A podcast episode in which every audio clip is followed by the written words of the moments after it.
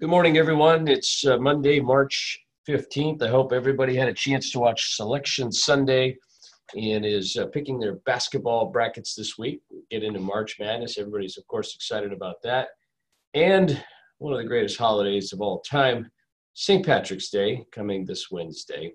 But let's get into economic and market commentary for the week.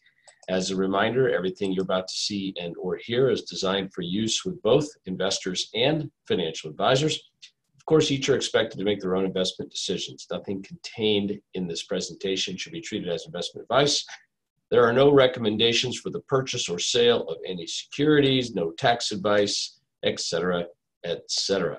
Let's get into it. Another phenomenal week for equity and just blowing out the doors, small cap and mid cap stocks.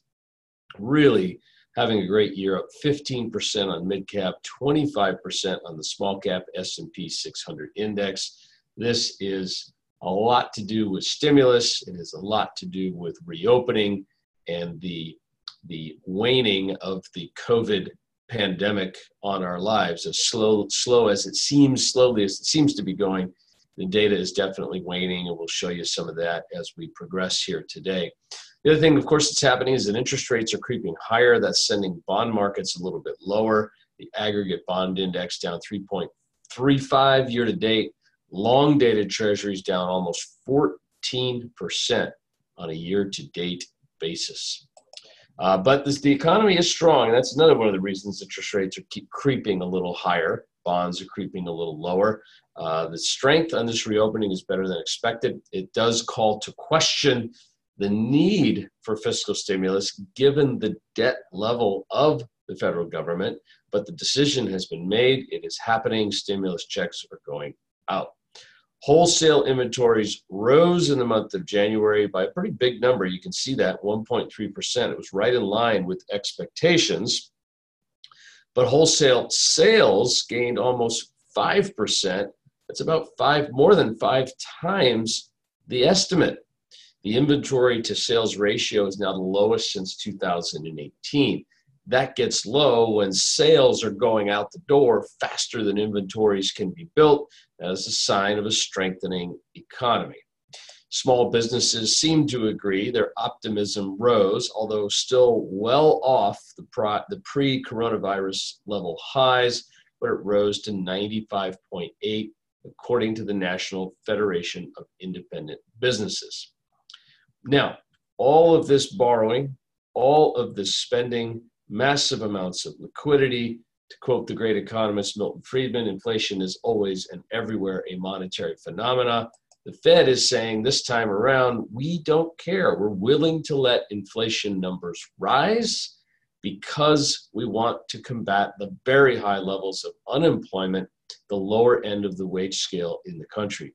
Talk about the wealth gap or the gap between the rich and the poor and the high earners and the low earners. It's as great as it's ever been because of the coronavirus pandemic, the forced shutdowns uh, in some very high population states like California.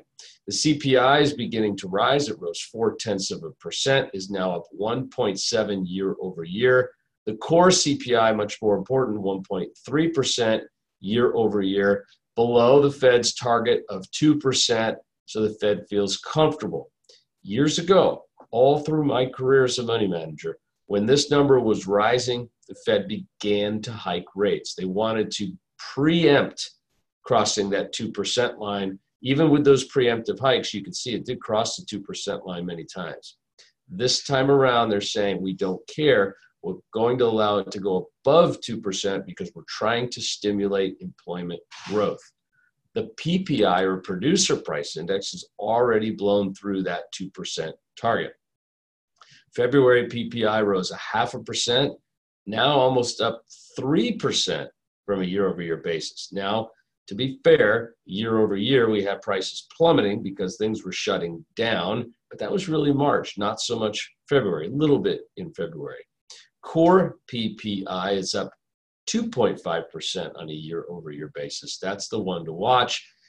The Fed is telling us, the Fed economists, the Fed voting members are telling us they believe this and the CPI increase, which will likely go above two soon, that they are transitory in nature, likely to pass, and they're fully committed to the easy money, uh, the easy money, abundant money uh, philosophy for the time being. Weekly claims for unemployment fell from 754,000 down to 712. That's better than expected, so that was certainly good. But they're about double, a little more than double where they should be in a healthy economy. We were well below 300,000 uh, in the first quarter on a weekly basis in the first quarter of 2020 prior to the coronavirus pandemic. So even though things are reopening, even though things are moving back towards normal, there are still uh, there is still tremendous slack in the labor market. Continuing claims did fall again. We're happy about that. Fell from 4.3 to 4.1 million. We got some more good news from JOLTS. That's the jobs opening report that is put out by the Bureau of Labor Statistics. That's a governmental agency. You can see the pre pandemic, really high numbers, all above 7 million. We're getting really close 6.9 million job openings, 6.9 million job openings in January. Estimate is about 6.7. We're going to start going back maybe next month, showing you the, the, the gap between the openings and the unemployed. The openings and the unemployed, that number is starting to get big again. That is suggestive of future hiring. That is suggestive that the Fed and everybody, of course, will be getting what we want, which is more people working. Although there are now very significant economic questions about the $1.9 trillion uh, spending package passed by Congress, signed by President Biden last week, whether or not there are disincentives to return to work in there. Clearly, there are different level for different people, but there are definitely disincentives to return for work for those at the lower end of the earning spectrum. University of Michigan's Consumer Sentiment Report came out for the month of March, and it rose a nice big little, nice big bump there from uh, 77 to about 83. Still below, well below, you know, pre-pandemic levels, but the trend is starting to develop. A higher trend starting to develop just a little bit. I think the good news, all the good news last week was the economic data was good, but really what we're seeing is in some of these activity metrics for Americans as uh, vaccines become more available, hospitalizations are way down. We are seeing activity start to happen. The return to air travel, this is the numbers of people going through the TSA checkpoints. Prior to the pandemic, we were looking at 2 million a day. Back in early January, right after Christmas holiday, we had a 1.5. We're now getting these 1.3, 1.4 numbers without you know the the Christmas holiday or Thanksgiving holiday, now it seems more likely than not that this number is going to continue to trend higher as vaccines take shape, as uh, things open, reopen, etc. So we're very happy that air travel is on an uptrend. Um, in addition to air travel, we've got data from Apple. They started publishing this uh, for the help of all of us. They started publishing this is the mobility data from the iPhone when people ask for um, directions. It could be by driving, could be by walking, could be by public transit. But the year over year number here in the United States is about 24%, or excuse me, since January of 2020. That's when the data started going down and people started getting shut in. Obviously, it hit the hardest in March of 2020, but we're 24% higher than we were in January of 2020. Part of this is a secular trend in the adoption of technology, but a lot of this has to do with the shutdown and the related reopening. You can see Germany, UK, and Italy all still down considerably further behind the US in terms of the reopening and the vaccination. The best news of all is that COVID and influenza hospitalizations, they are lumped together for the purpose of this statistic. The and influenza is de minimis amount now because of the shutdowns.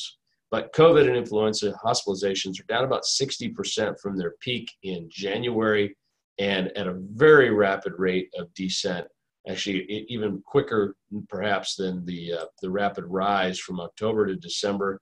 Very good news indeed. That is what's getting people more confident, the ability to go out, uh, out and about, even starting to see some small, very small reopening signs out here in uh, California. And stocks are really appreciative of all this. You can see I just picked randomly, there's no rhyme or reason to this, for what I would call reopening stocks, starting with Delta Airlines. You can see here up about 45% in the last year, followed by Ruth's Chris Steakhouse for a restaurant stock, 215. Marriott Hotels, there's the orange line, and Carnival Cruise there. There's the, the pink line. So you can see all of the stocks really starting to respond uh, to the, the movement towards uh, reopening. Of course, there's concern about variants. Of course, there's concern about resurgences and future lockdowns. This is not our first rodeo. We had this a couple of times last year where restrictions were uh, released and then the tourniquet was tightened once again. Uh, so far this morning, we have had the, the, the, the, March New York State or Empire State manufacturing reading. It blew the doors off, came in at 17, not 14 and a half. We're happy about that. Import and export prices, retail sales, production and capacity, along with business inventories and housing. A housing market index above 50 is expansion. So 84, housing is just continuing to boom. We'll find out more about housing on Wednesday with housing starts and permits. Fed meeting Tuesday and Wednesday. No chance of a rate hike, in my view, on Wednesday. Weekly jobs claims, boy, it would be nice to see it get below 700 and start heading back down toward that 300 level. Philly Fed, which is similar to the New York State Manufacturing Index, if that one blew it out, this one's likely to do the same. Nothing on Friday. I wish everybody a very happy week, a happy St. Patrick's Day, and a happy March Madness basketball tournament. For the record, go Gonzaga. That's my prediction.